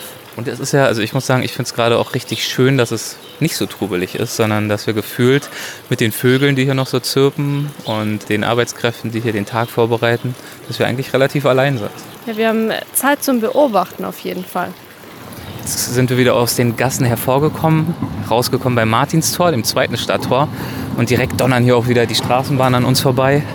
Und man muss aufpassen, dass man von der plötzlichen, wieder schnelleren Lebensgeschwindigkeit nicht völlig überfordert wird. Ja, ich finde, Freiburg ist ein ganz gutes Beispiel dafür, dass es sich eben doch immer lohnt, von der Hauptstraße abzubiegen, in kleine Gassen zu schlendern und vielleicht auch da lang zu laufen, wo sonst gerade nicht so viel los ist. Ja. Vom Martinstor, dem zweiten der beiden Stadttore, wandern wir eine gute halbe Stunde südwärts. Raus aus der Stadt und rein in den Stadtwald. Franzi, warum hast du dich denn entschieden, den Freiburger Stadtwald mit aufzunehmen in dein Buch? Weil uns allein der Freiburger Stadtwald um die ganze Welt führen kann, vor allem wenn man weiß, was man sieht. Hier gibt es um die dreizehnhundert Baum- und Pflanzenarten von fünf Kontinenten. Also von allen? Von allen, um hier mal ein paar Fakten loszuwerden. Ja. Ganz genau, und zwar auf engstem Raum. Also hier wachsen Bäume, die wir eigentlich in Japan finden, neben, neben nordamerikanischen Mammutbäumen. Und wir können hier wirklich, was die Vegetation angeht, eine kleine Weltreise unternehmen. Und es gibt ja hier sogar einen ganz besonderen Baum, der sogar einen Namen trägt. Über den schreibst du auch im Buch. Die Waltraut. Ganz genau. Was hat es mit der auf sich? Die, die Waltraut. Die Waltraut vom Mühlenwald ist der höchste Baum Deutschlands. Aha. Und klingt zwar sehr deutsch, eigentlich ist sie aber eine waschechte Amerikanerin. Mhm, nämlich? Eine nordamerikanische Douglasie. Aha, also ein Nadelbaum ist das, ne? Genau, wächst ja. äh, jedes Jahr um die dreißig Zentimeter, ähm, wird also immer noch größer und ist jetzt schon um die siebzig Meter groß. Wie geht's dir in so einem Wald? Ich meine, man hört hier ein paar Stimmen im Hintergrund. Wir sind jetzt noch nicht wahnsinnig tief drin, das sei äh, zugegeben. Aber trotzdem, also visuell sind wir schon komplett ummantelt. Hier ist so ein kleiner Teich, dichter Mischwald. Es kehrt bei mir direkt so eine mentale Ruhe ein. Wie ist es bei dir? Bei mir ist es genauso. Also ja. generell, wenn ich in der Natur bin und Wald ist immer so ein automatisches Durchatmen für mich. Gerade wenn man zu Fuß unterwegs ist, zum Beispiel auch mit Zelt und wirklich vom Wald umschlossen ist, ist das, finde ich, nochmal ein ganz anderes Erlebnis, weil man ja wirklich dann vielleicht sogar tagelang nichts anderes sieht als diese Bäume, ne? Und dieser Weitblick fehlt, aber gerade das ist ja das, was das Erlebnis dann ausmacht. Und du fühlst dich dann auch nicht irgendwie bedroht oder bedrängt, sondern eher geborgen. Ja, die Märchen vom gefährlichen Wald sind halt eben Märchen. Das ist richtig. Das gilt ja selbst für den Dschungel. Dieter Schonlau, ein bekannter Dschungelfotograf, Regenwaldexperte, hat sich auch im Podcast bei uns darüber aufgeregt, dass der Dschungel, der Regenwald oft so gefährlich beschrieben und dargestellt wird. Und er sagt, eigentlich ist das überhaupt nicht so, wenn man sich nicht völlig daneben anstellt. Auf der anderen Seite, ich erinnere mich auch an ein Gespräch mit Michael Martin, der Wüstenexperte, der sagt wiederum, in der Weite der Wüste, da fühlt er sich geborgen, aufgehoben. Das entspricht auch seinem ästhetischen Empfinden. Und als er jetzt für sein aktuelles Projekt mal im Regenwald unterwegs war, da war er völlig überfordert. Alles eng, alles feucht. Fotos wusste auch nicht, wie er die machen soll, weil man überhaupt keine Perspektive so richtig kriegt. Also der hat sich da gar nicht wohl gefühlt. Ich glaube, es ist einfach was völlig Entgegengesetztes. Ich liebe auch die Wüste. Ich liebe den Weitblick, die Trockenheit, dass ich eben nichts zum Beispiel als eine Sandlandschaft oder eine Hügellandschaft vor Augen habe. Aber gerade der Wald ist es eben schon auch, der ja nicht so sehr ablenkt, finde ich. Man kann sich im Blick nicht so verlieren, weil man eben gar nicht erst so weit sieht. Damit wir das, was wir hier im dichten Wald sehen, besser verstehen, haben wir uns verabredet. Und zwar mit einem Mann, der diesen Wald mit all seinen exotischen Beständen so gut kennt wie wenige andere. Also mein Name ist Klaus Echle, ich bin Förster hier in Freiburg im Stadtwald. Und ähm, ich betreue einen Teil des Stadtwaldes. Wir haben Bergwald und Mooswald, das sind so ehemalige Auwälder. Und ich bin für ein Bergwaldrevier zuständig. Bergwaldrevier. Was heißt das? Also die Wälder, die hier an den Hängen, die sich hier über uns hochziehen, wachsen? Ja, der Bergwald ist hier von so zweihundert Meter bis fast dreizehnhundert Meter hoch äh, bei uns in Freiburg. Und der ist gekennzeichnet, dass wir einen Teil Nadelholz, vielleicht vierzig Prozent und sechzig Prozent Laubbäume haben. Während wir jetzt im Mooswald, das ist ein reiner Laubwaldbereich. Und du führst uns ja jetzt auf einen ganz besonderen Pfad. Was ist das für ein Pfad? Wir haben traditionell einen Arboretum hier, also eine Baumsammlung aus aller Welt. Und wir sind jetzt auf dem Pfad Bäume der Welt unterwegs. Aha. Und das kommt daher, um die Jahrhundertwende, also letztes, vorletztes Jahrhundert, da war das ganz schick in dieser Zeit, dass man sich mit Fremdländern auskennt, dass man sich mit Arten in, insgesamt auskennt. Fremdländer haben im Prinzip Parks verschönert und das wollte man auch im Stadtwald haben, dass man ein schönerer Stadtwald hat, aus ästhetischen Gründen, gar nicht aus wirtschaftlichen Gründen. Und eben vor eben hundertzwanzig Jahren war das ganz schick, viele Fremdländer anzubauen und das hat man aus verschiedenen Kontinenten tatsächlich getan, aus Europa, Amerika, Asien bis rüber nach Japan und da finden wir jetzt auch ein paar Bäume. Hm, schön. Gut. Vielen Dank, dass du uns das zeigst. Mache ich gerne. Okay, fremdländische Bäume sollten also, so war die Denkweise vor über hundert Jahren, unsere heimischen Wälder verschönern. Nach meinem Verständnis müssten mit dieser netten Idee aber auch einige Gefahren einhergehen. Das, ich nenne es jetzt mal wertend, Einschleppen von Arten, das ist ja nicht unbedingt immer eine Erfolgsgeschichte, ne? Nicht immer, aber kann auch eine Erfolgsgeschichte sein. Also es ist praktisch beide Seiten. Wir wissen nicht, was in der Zukunft passiert. Haben wir dann auf einmal vielleicht eine größere Stabilität in unseren Wäldern durch Fremdländer? Oder umgekehrt bringen wir viel Gefahren mit? Das wissen wir einfach nicht. Irgendwelche Schädlinge, Viren, Pilze oder bringen es die einfach nicht, ja? Oder sind vielleicht sogar invasiv. Und das ist eine, eine ganz spannende Geschichte. Einerseits kann es positive Elemente mit sich bringen, andererseits halt eben negativ. Und das ist recht schwierig, da klarzukommen. Deswegen sind solche Arboretas, wie wir sie jetzt haben, vielleicht auch gar nicht schlecht. Die sind auf kleiner Fläche. Man kann probieren und ausschauen, was, was passiert denn da. Und lässt sich das schon sagen? Weil du hast ja erzählt, diese fremdländischen Bäume, die gibt es jetzt hier schon doch seit ein paar Jahren. Wie ja, sich das, das hier auswirkt aufs Ökosystem? Bei Bäumen braucht es oft eine lange Zeit, das sehen wir jetzt dann gleich, äh, um mitzubekommen, funktioniert es. Es sind nicht nur als wie in der Landwirtschaft ein, zwei Generationen, also ein, zwei Jahre, mhm. sondern bei uns sind es dann halt oft Jahrzehnte, bis man mitbekommt, funktioniert es oder funktioniert es nicht. Ja. Aber es gibt zwei Erfolgsgeschichten für den Stadtwald Freiburg. Das, die beiden Baumarten sehen wir auch noch, das ist die Rotarche und die Douglasie, die für uns heute die Wirtschaftsbaumart Nummer eins sind in ihren Waldgebieten. Die Douglasie aus Nordamerika hat sich in den letzten hundertzwanzig Jahren, so Klaus, fantastisch entwickelt als eine produktive Baumart, die mit dem Klimawandel bisher sehr gut zurechtkommt und eine echte Alternative bzw. Ergänzung zu heimischen Arten wie Fichten und Tannen darstellt, die mit den gestiegenen Temperaturen größere Schwierigkeiten haben. Sollte sie, wie schon besprochen, ursprünglich die hiesigen Wälder vor allem verschönern, ist sie heute in und um Freiburg eine der wirtschaftlich wichtigsten Baumarten. Wir stehen jetzt hier vor einer Douglasie und ich muss sagen, es ist wirklich ein prachtvoller Baum, ne? Also schon allein die Rinde sieht äh, wunderschön aus. Ja, und ich weiß noch nicht, wie es euch ging, aber ich finde, je weiter wir den Hügel gerade hochgelaufen sind, desto kleiner bin ich mir vorgekommen, weil ich das Gefühl hatte, die Bäume wurden immer größer, ne? Und dann läuft man den breiteren Weg hier entlang und sieht plötzlich diese riesige Douglasie, die nicht nur so viel größer ist, sondern auch der Stamm ist ja deutlich mächtiger als die Nachbarbäume. Und letztlich ist noch ein junger Spund mit hundertzwanzig Jahren. Ist das also das, äh, ich würde sagen, der ist im jugendlichen Alter. Ja? Aber Waltraut, der höchste Baum Deutschlands, ist ja, glaube ich, auch erst ein bisschen über hundert Jahre alt, ne? Ja, die wurde, glaube ich, neunzehnhundertdrei angepflanzt, ja. Sowas um den Dreh rum. Also es ist auch noch ein ju- jugendlicher Baum. Also da ist noch Potenzial. Da ist noch Potenzial, ja. Also die größten Douglasien Nordamerikas, die sind derzeit, glaube ich, sechshundertsiebenundneunzig Meter hoch, können aber auch über hundert Meter hoch werden und werden so sechshundert, siebenhundert Jahre alt und haben dann drei-, viermal so starke Stämme wie diese hier. Und da hoffen wir mal, dass Waltraut vielleicht auch so alt wird und vielleicht die Nordamerikaner knacken könnte. Keine Ahnung. Das wäre es ja, wenn der größte nordamerikanische Baum in Deutschland steht. Jawohl, den Ehrgeiz müssen wir jetzt haben. Weißt du, wie Waltraut eigentlich zu ihrem Namen gekommen ist? Das klingt ja jetzt nicht so wahnsinnig nordamerikanisch. Nee, das ist tatsächlich eine Idee von mir gewesen.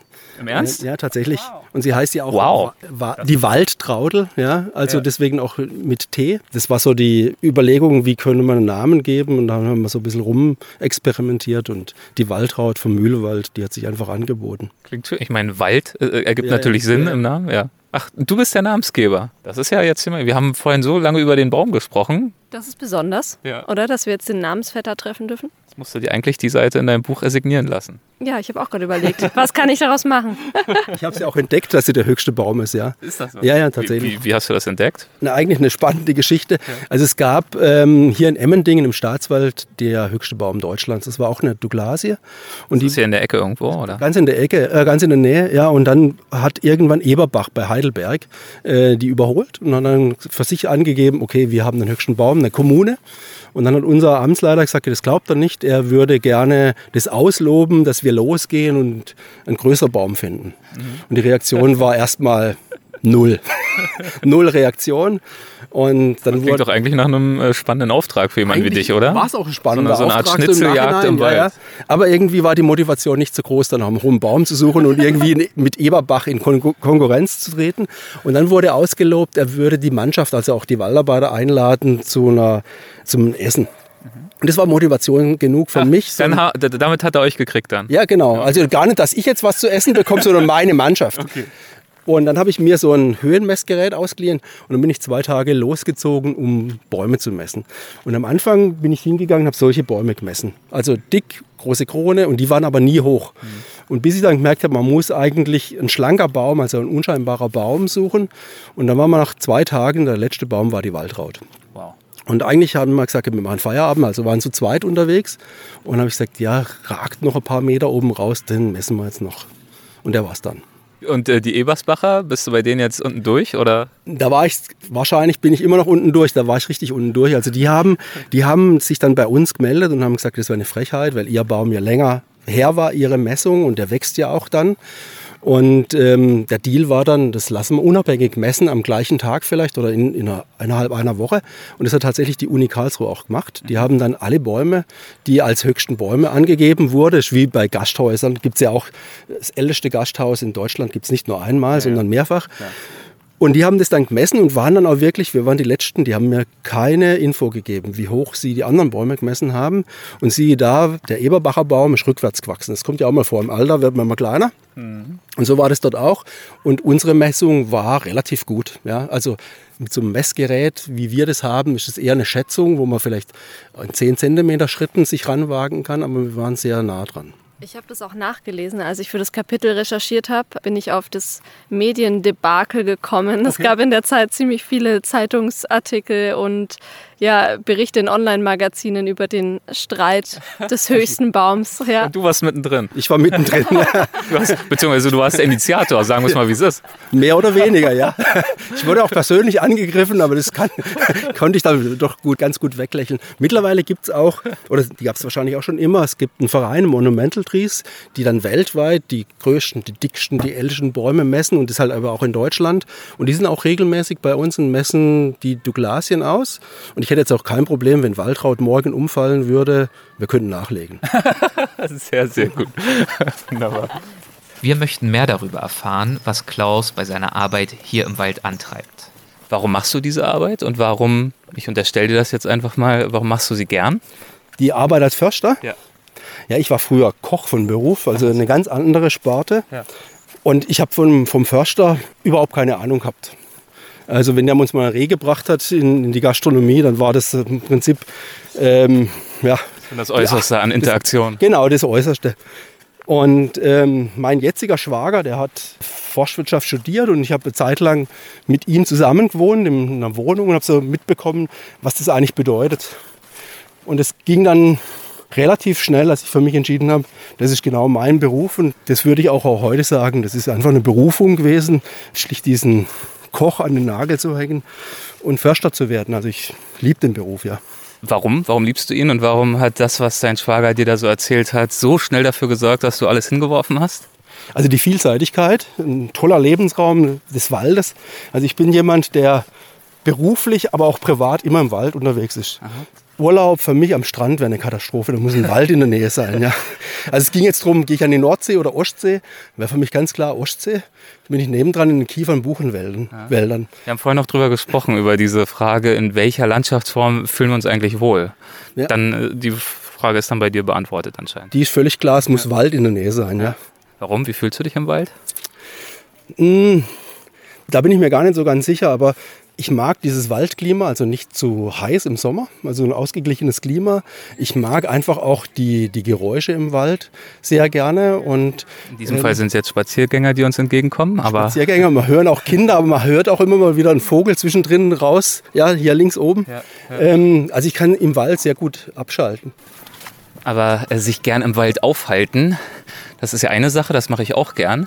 Aber dann den Willen zu haben, das Bedürfnis zu haben, sich dem auch beruflich zu widmen und sich auch dieses ganze Wissen überhaupt erstmal drauf zu schaffen, das wäre dann schon nochmal ein anderer Schritt. Schon mal ein anderer Schritt, Schritt und tatsächlich, wenn man immer im gleichen Wald unterwegs ist, es ist nie langweilig. Ja. Es ist jeden Tag was Neues. Ich habe gerade eine, eine Forstpraktikantin, die jetzt ein Herbarium angelegt hat und dann fängt man wieder an. Was ist Pflanzen. Das? Her- Herbarium ist auch so eine Pflanzensammlung, also getrocknete Pflanzensammlung. Und ich habe jetzt wieder gemerkt, viele Namen sind wir mir nicht mehr präsent von den Pflanzen. Und wenn man dann wieder anfängt, dann wird auf einmal der Wald, den man ständig kennt, wo man jeden Tag ist, auf einmal wieder interessant, weil man wieder die neuen Pflanzen entdeckt. Und so ist es mit Käfern, mit Pilzen. Also ist jeden Tag anders. Das ist das, was du gestern Abend beim Abendessen noch gesagt hast. Man sieht nur, was man kennt, nicht wahr? Und so ist es dir anscheinend ja auch ergangen.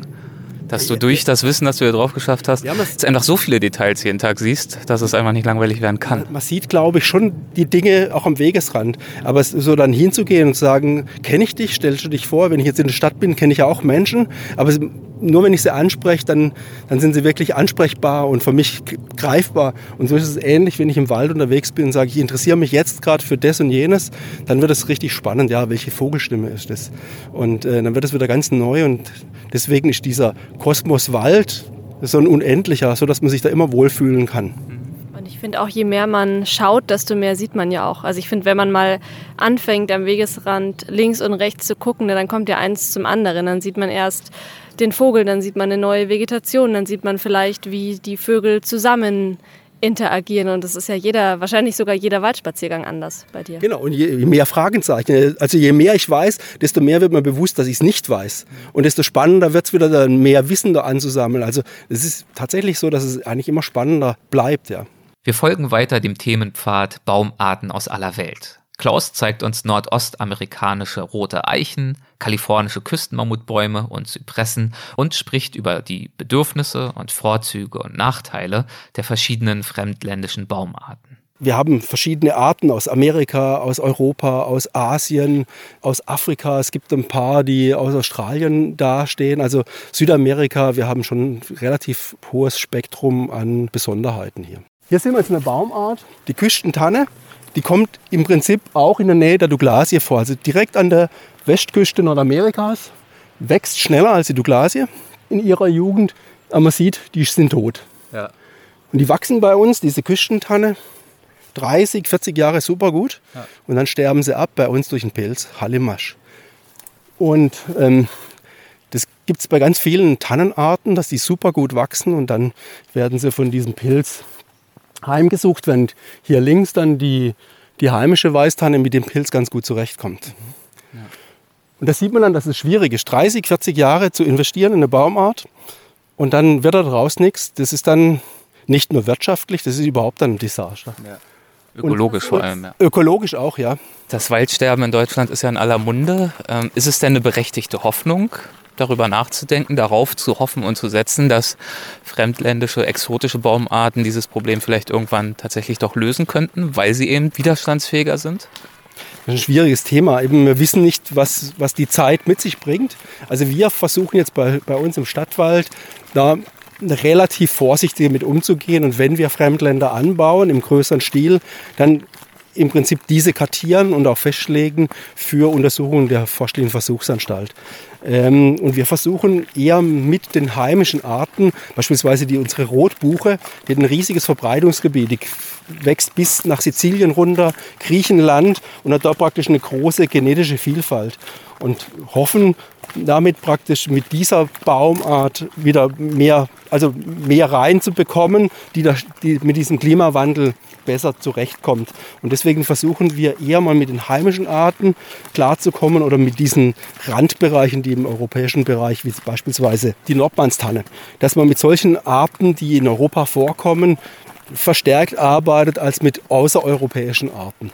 Äh, mit Ausnahmen mit den etablierten, wie jetzt die Roteiche oder die Douglasie, die schon seit über hundert Jahren hier gezeigt haben, dass es funktioniert.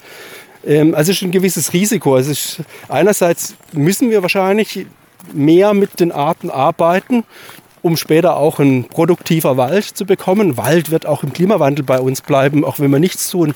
Aber wir wollen den ja in einer gewissen Weise auch nutzen und nicht nur als Erholungsfunktion äh, und eine Klimaschutzfunktion haben. Und Klimaschutzfunktion heißt bei uns zum Beispiel auch Verwendung von Holz, eben weg von Beton, Glas, Aluminium, Plastik, um diese Substitution, die das Holzprodukt mit sich bringt. Das ist eigentlich die große ökologische Wirkung. Deswegen ist auch Forstwirtschaft letztlich Naturschutz. Das ist ein wichtiger Punkt, weil du ja. vorhin, als du immer erwähnt hast, immer wieder gehst du darauf ein, Wald muss auch profitabel sein. Du hast andere Worte verwendet. Ja. Klingt das vielleicht so ernüchternd? Ach, na, wieso? Der denkt nur an übers Geld nach, wie die Bäume sich irgendwie nutzen und verkaufen lassen. Aber nein, genau das ist äh, dann auch wieder ein Beitrag für genau, Umweltschutz und gegen den Klimawandel. Genau, das ist ein gesellschaftliches Problem, das ja. wir so lösen können, ja. ja.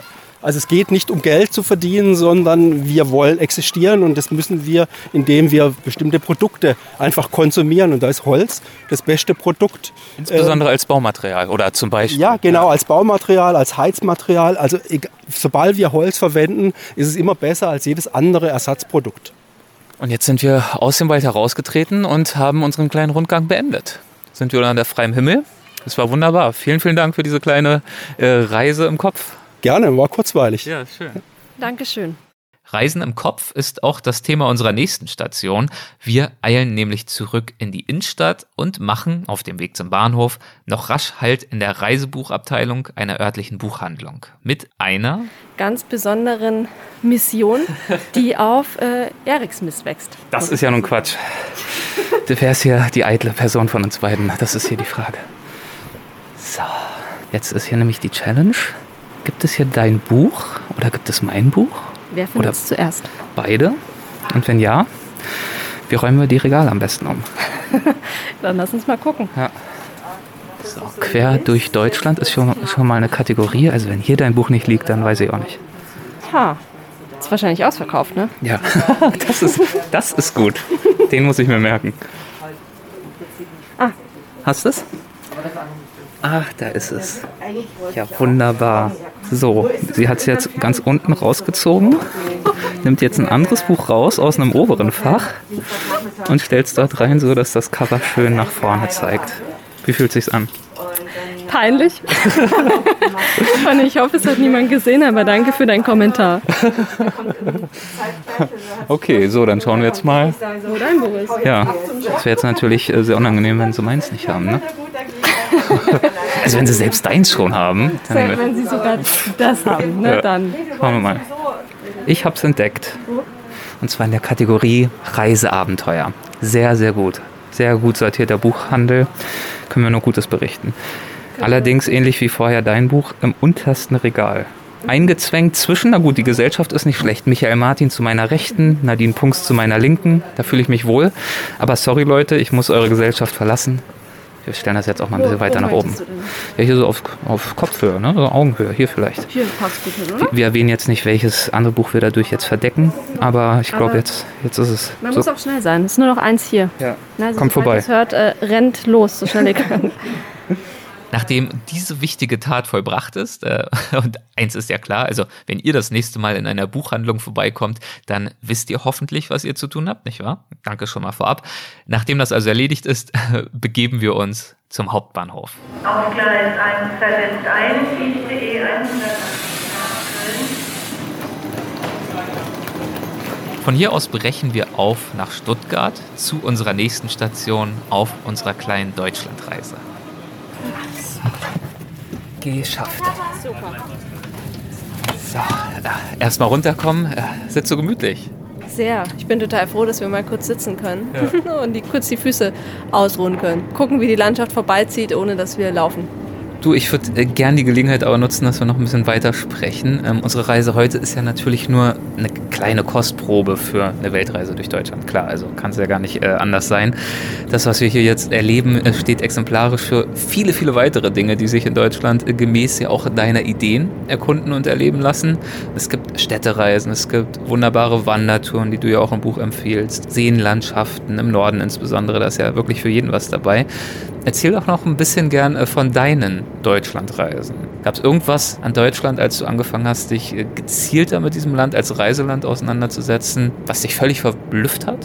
Ständig, ja. Ehrlich gesagt, ähm, weil es, ja, ich glaube, wenn man mal anfängt, Deutschland als Ziel zu sehen, ne, und nicht immer nur als den Weg der Durchreise zum Beispiel, dann fällt plötzlich total viel auf, und das, was mich wirklich jeden Tag auch bei der Recherche zum Beispiel überrascht hat, ist diese unglaubliche Vielfalt, ne? Also dass wir hier irgendwie in einem Tag von einem total bedeutenden hinduistischen Tempel zu einer Vulkanlandschaft fahren können, und wenn wir dann noch weiterfahren, können wir am dunkelsten Ort Deutschlands den Sternenhimmel bewundern, können eine wilde Flamingo-Kolonie besuchen, und es ist so exotisch und vielseitig, dass ich wirklich, also oft konnte ich es gar nicht glauben, ehrlich gesagt.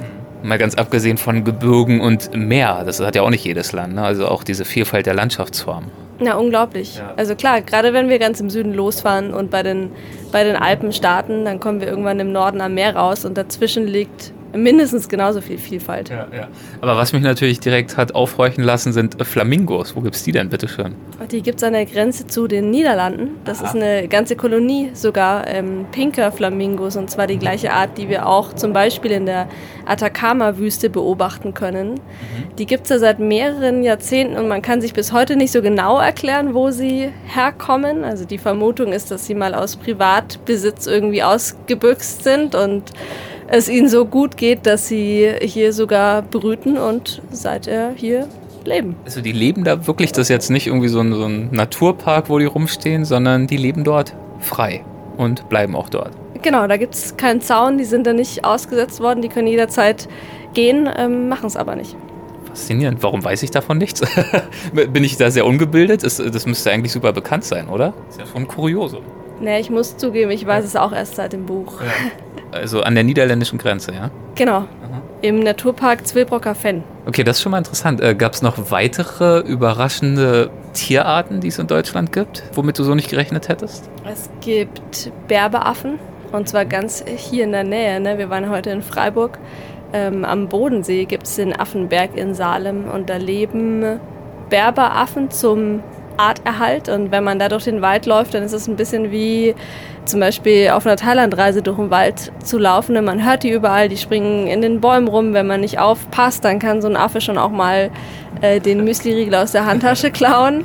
Ja, und das ist, glaube ich, auch eine Tierbegegnung, mit der man jetzt nicht unbedingt in Deutschland rechnen würde. Und ich glaube, ich habe auch irgendwas gelesen äh, von Wildpferden, die es auch irgendwo gibt. Ähm, das ist in Dülmen und da lebt sogar nicht nur irgendeine Wildpferdeherde, sondern die letzte echte Wildpferdeherde Europas. Und was macht eine echte Wildpferdeherde aus? Ähm, ich schätze, dass sie einfach das ganze Jahr über im Freien leben, ohne dass sie irgendwie betreut werden. Ich habe ja Wildpferde immer mit Island in Verbindung gebracht und da auch ganz viele gesehen. Ähm, ja, und jetzt habe ich erfahren, dass ich da gar nicht nach Island für reisen muss. Toll. Ich wollte eigentlich, ich meine, die Frage erübrigt sich jetzt fast schon. Ich wollte dich gerade mal fragen, was entgegnest du denn Zweiflern oder ja, Leuten, die vielleicht eher nach wie vor so ein piefiges Bild von Deutschland haben und immer noch nicht so richtig überzeugt sind vom Reiseland Deutschland? Ähm, ein Stück weit hast du jetzt schon einige Argumente geliefert, wie ich finde. Begegnet dir das trotzdem noch des Öfteren, wenn äh, Freunde, Bekannte mitbekommen, dass du dich eben jetzt auch besonders intensiv mit Deutschland als Reiseziel auseinandersetzt, dass die eher skeptisch sind? Mittlerweile weniger. Ich glaube, weil gerade im letzten Jahr ganz viele gelernt haben, dass wir hier ganz schön viel Schönheit haben und dass wir hier in Deutschland ganz schön viel erleben können. Ähm, und ich will ja auch kein Plädoyer aussprechen, nie wieder über die deutschen Grenzen hinweg zu reisen. Also ich will ja nicht gegen das Reisen sprechen, sondern ganz im Gegenteil dafür, nämlich noch viel mehr zu reisen und zwar auch vor unserer Haustür und an einem Freitagabend oder mal ein ganzes Wochenende lang. Vor unserer Haustür heißt bei dir, ja, zum Teil bist du ja mittlerweile auch in Schweden beheimatet, aber eben auch in Bayern. Und ähm, ich erinnere mich an ein Video, das ich gesehen habe von dir äh, bei YouTube.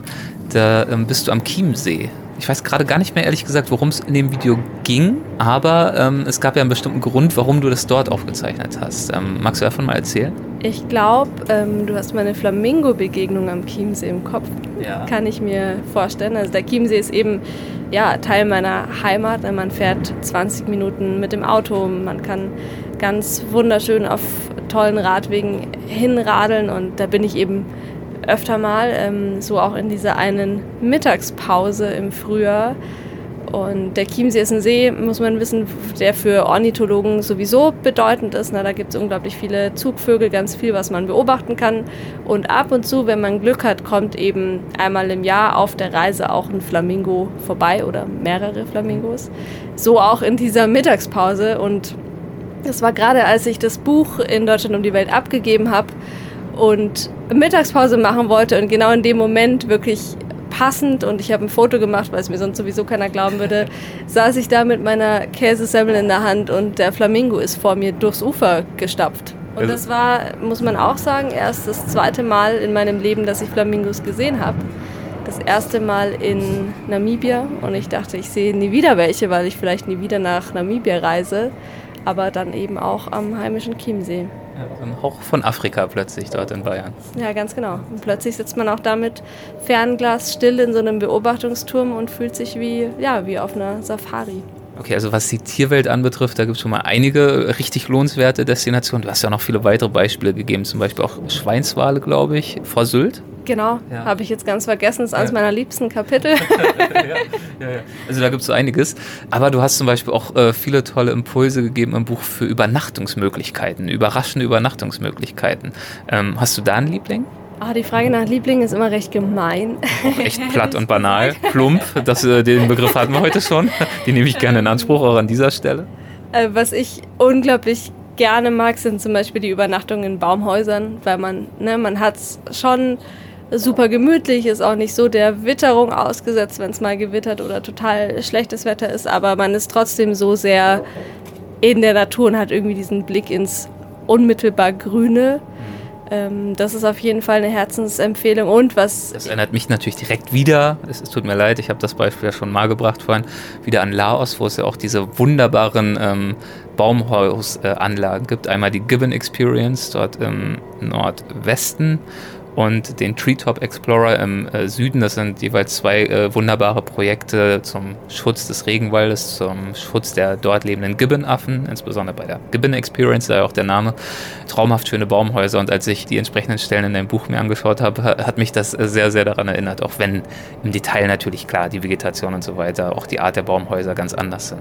Na klar, es geht ja auch nicht immer darum, genau dasselbe zu sehen oder zu hören, ne, sondern ja. es geht ja darum, sich einfach dieses Erlebnis und diese Erinnerung nach Hause zu holen, anstatt es einmal erlebt zu haben und dann vielleicht nie wieder. Und eben auch zu begreifen, ich muss halt nicht unbedingt nach Laos, um in einem richtig coolen Baumhaus zu übernachten. Geht auch nächsten Freitag. Ja, ganz genau. Ja. Aber ich habe dich unterbrochen. Ich glaube, du wolltest noch ein weiteres Beispiel nennen. Ganz genau, was ich jedem empfehlen kann, der irgendwie nach einem unvergesslichen Erlebnis sucht, ist eine Übernachtung in einer mongolischen Jurte. Dazu muss man auch natürlich nicht in die Mongolei reisen. Kann man machen, ist auch ganz bestimmt unvergesslich. Aber es gibt auch in Deutschland ein paar Jurtenerlebnisse, zum Teil auch sogar von mongolischen Familien, die diese Jurten selbst aufgebaut haben mit traditionellen Möbeln, und die sehen ganz genau so aus, eben wie bei den nomaden Familien in der Mongolei. Und man hat eben dann zusätzlich noch diesen kulturellen Anschluss und kann sogar Fragen stellen und wird verstanden, im Gegensatz zur Jurte in der Mongolei. Darüber weißt du ja bestens Bescheid. Du warst ja selbst ausgiebig dort unterwegs mit deinem heutigen Mann Felix. Vor einigen Jahren habt ihr in die Mongolei eine wahnsinnig spannende Reise unternommen. Magst du davon mal kurz erzählen, auch wenn das ein bisschen off-topic ist? Wie ist die Idee dazu entstanden und was habt ihr dort dann gemacht? Das war zwanzig fünfzehn, da sind wir zu Fuß ungefähr vierhundert Kilometer durch den mongolischen Westen gewandert, also fernab von jeder Zivilisation. Davon gibt es in der Mongolei eh nicht allzu viel. Sie ist das dünn besiedelste Land der Welt, und wir waren da einfach allein mit Rucksack auf dem Rücken, Zelt, Astronautennahrung und alten russischen Militärkarten unterwegs und haben da die echte Wildnis gesucht, und die Idee dazu entstand genau mit dieser Frage: Was ist denn Wildnis? Wie weit ist denn die Weite und wie sieht es im Nirgendwo aus? Und ja, bei den Recherchen kamen wir dann ziemlich schnell auf die Mongolei, weil das mit Abstand das Land war, zu dem es am allerwenigsten Infos gab. Wie sieht es im Nirgendwo aus? Das ist eine schön formulierte Frage. Du hattest uns dazu netterweise auch vor einiger Zeit schon mal ein Interview gegeben für das Weltwach-Magazin, für unsere Website. Und da hast du gesagt, ich habe es mir hier mal notiert, ähm, Zitat, und wo gibt es das noch? Wo gibt es noch diese unberührte, wirklich riesige Wildnis ohne Strommasten und irgendwelche kleinen Dörfer? Wir hätten dort vier Wochen nackt wandern können. Es hätte niemanden interessiert, weil einfach niemand da ist. Ähm, da lachst du schon. Habt ihr natürlich nicht gemacht, aber ihr hättet können. Hab ich das gesagt? So weiß ich gar nicht mehr. Hätten wir können, ja. Es hätte niemand, hätte niemand bemerkt. Und äh, das äh, Buch, das aus dieser Reise resultiert ist, und auch der Blog heißen ja dann in der Tat auch Ins Nirgendwo, bitte. Gibt es für dich so eine Art Nirgendwo oder irgendwas, was ansatzweise dem nahe kommt in Deutschland? Oder auch dieses Gefühl von Weite, Freiheit, ausgesetzt sein verspürt hast? Das Gefühl verspüre ich auf jeden Fall. Ähm, vor Strommasten gibt es ja schon fast überall. Das stimmt, ja. Außer in den Alpen. Nicht immer. Nee, aber gerade dieses, ähm, diese Freiheit und dieses Ausgesetztsein habe ich ganz viel im Alpenraum, glaube ich, auch weil ich da auf Wegen unterwegs bin, die einfach wild sind oder anspruchsvoller sind.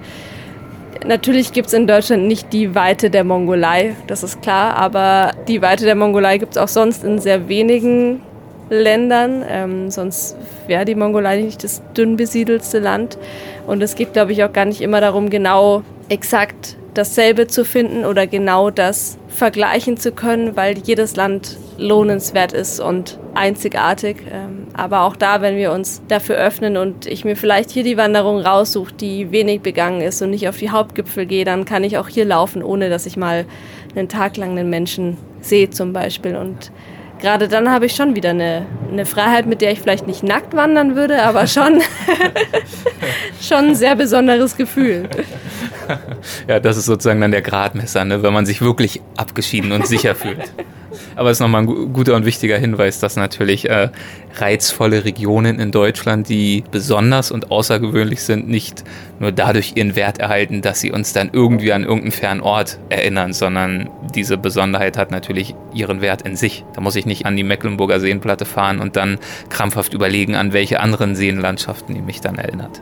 Nee, überhaupt nicht. Ähm, und gerade diese Gefühle, die bei mir entstehen, wo ich mich wirklich an Reisemomente erinnere oder eben dieses Déjà-vu wirklich habe, das kommt nicht, weil ich jetzt irgendwo stehe, ne, an diesem Stadtberg zum Beispiel und mir sage, ah, wie sieht's hier aus, wie sieht's hier aus, sieht's hier vielleicht aus wie in Wellington, sondern ähm, ich stehe hier und genieße die Aussicht zum Beispiel und das Gefühl kommt von ganz allein. Oder eben auch nicht und dann ist es auch okay. So, jetzt fahren wir gleich in Karlsruhe ein und haben jetzt knapp zehn Minuten zum Umsteigen. Das wird jetzt der Stresstest für die Bahn, ob sie es uns schaffen lässt. Das wird für uns der Stresstest, oder? Ja. Die, ich meine, die Bahn fährt so oder so. Das ist richtig. Aber nur, nur einmal umsteigen und dann geht's nach Stuttgart. So ist es. Ich schaue hier raus. Ich hoffe, dass ich dich jetzt nicht erschlage. Das hoffe ich auch, Erik. Wir haben noch nicht fertig aufgenommen. Da hat Franzi recht. Wir haben noch nicht fertig aufgenommen. Der zweite Teil unserer kleinen Tour durch Deutschland steht noch aus und den gibt es in der kommenden Folge. Dann unterhalten wir uns über das Thema Mobilität beim Reisen. Wir tauchen ein in einen Hauch von China, unterhalten uns über geradlinige und im Zickzack verlaufende Lebenswege und vieles mehr. Und jetzt gibt es endlich ein von vielen von euch schon längst energisch eingefordertes Update von Tropenökologin und Ameisenbärenforscherin Lydia Möcklinghoff. Sie hat ja hier bei uns schon des Öfteren von ihrer Forschung im Pantanal in Brasilien erzählt, und zwar sowohl in Gesprächen mit mir als auch vor circa einem Jahr in wöchentlichen Audiobotschaften, die sie uns aus Brasilien rübergeschickt hat. Und dazu hat sie sich auch dieses Jahr wieder bereit erklärt. Sie ist nämlich jetzt gerade drüben im Pantanal und setzt dort ihre Verhaltensforschung zum Ameisenbären fort. Dementsprechend folgt nun die erste einer ganzen Reihe neuer Folgen, gewissermaßen also die zweite Staffel. Bitteschön. Paradies Pantanal. Neues von Lydia.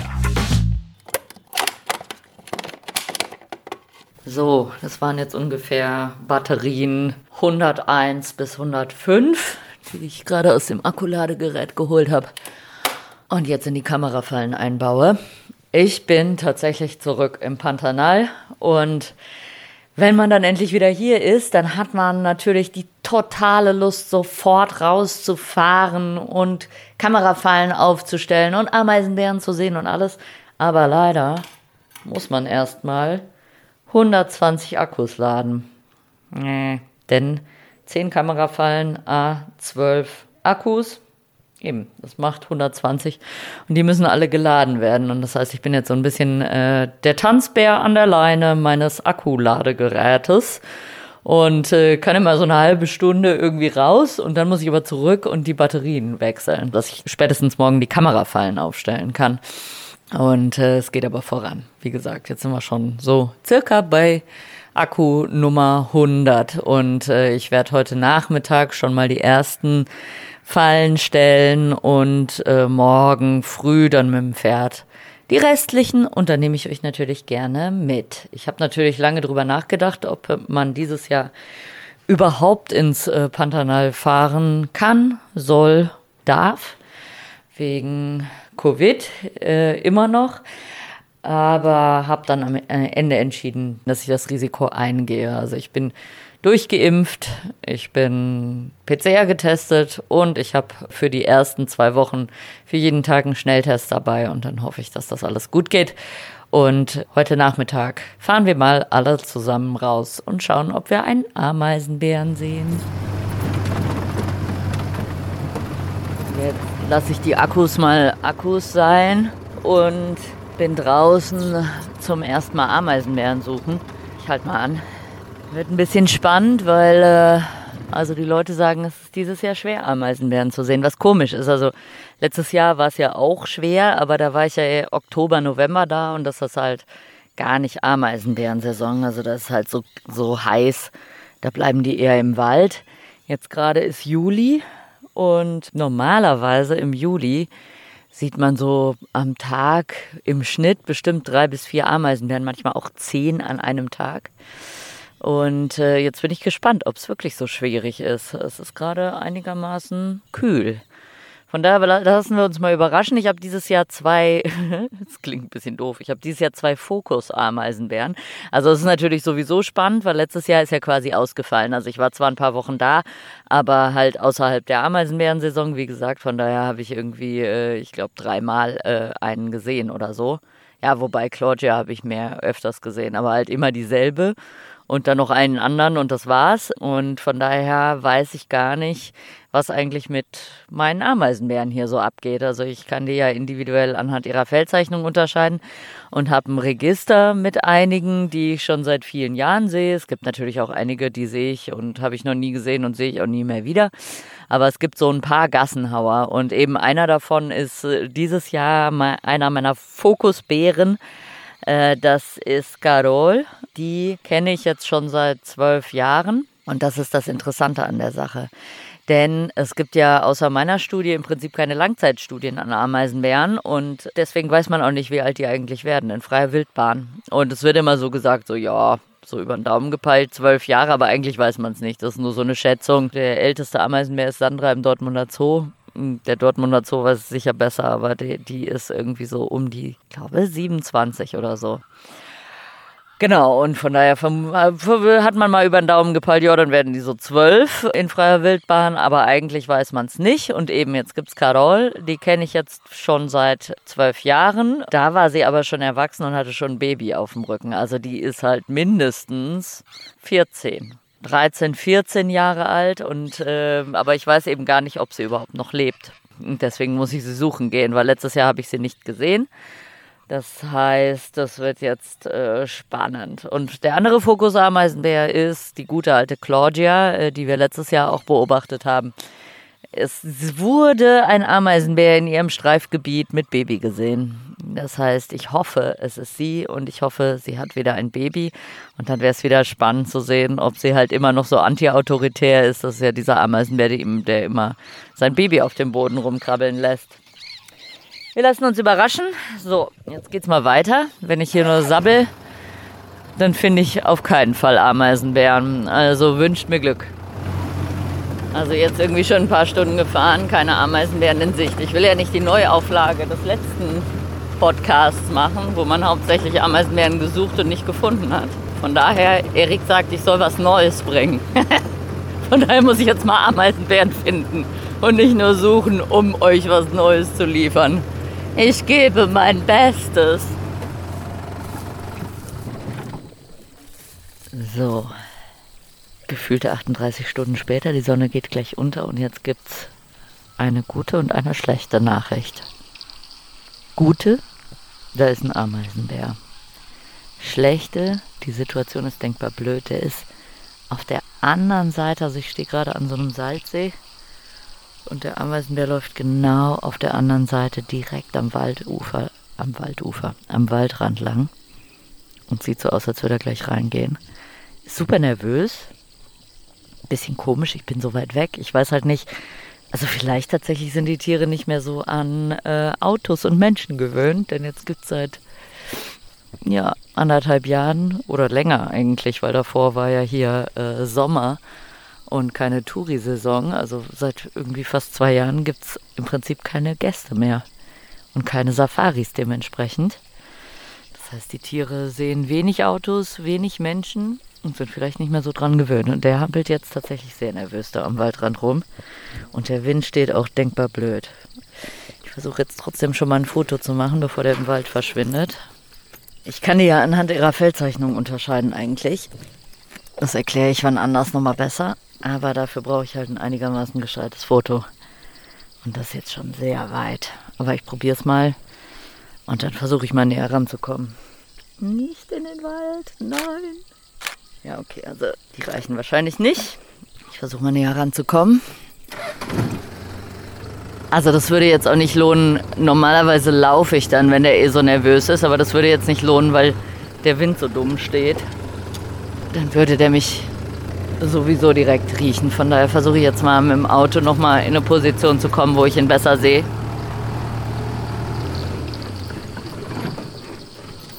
Okay. Also, er ist noch nicht im Wald. Er ist noch draußen. Ich versuche es jetzt mal zu Fuß. Ah, der Wind ist echt Albtraum. Ah, da steht er noch, aber er ist jetzt schon... Er ist jetzt schon super nervös.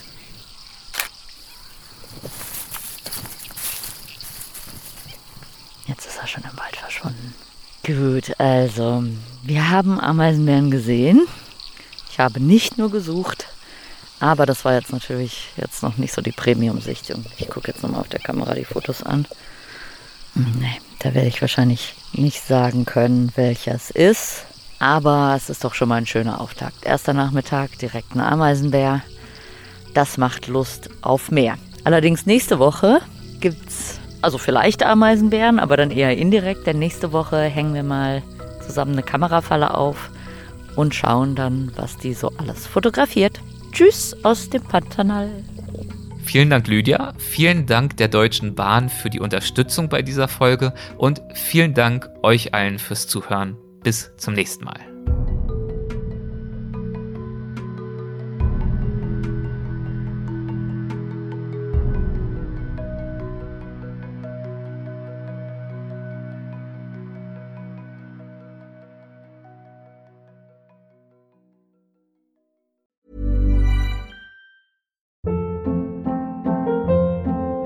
Hold up. What was that? Boring. No flavor. That was as bad as those leftovers you ate all week. Keke Palmer here. And it's time to say hello to something fresh and guilt-free. HelloFresh. Jazz up dinner with pecan-crusted chicken or garlic butter shrimp scampi. Now that's music to my mouth. HelloFresh. Let's get this dinner party started. Discover all the delicious possibilities at hello fresh dot com. Planning for your next trip? Elevate your travel style with Quince. Quince has all the jet-setting essentials you'll want for your next getaway, like European linen, premium luggage options, buttery soft Italian leather bags, and so much more. And is all priced at fifty to eighty percent less than similar brands. Plus, Quince only works with factories that use safe and ethical manufacturing practices. Pack your bags with high-quality essentials you'll be wearing for vacations to come with Quince. Go to quince dot com slash pack for free shipping and three sixty-five day returns.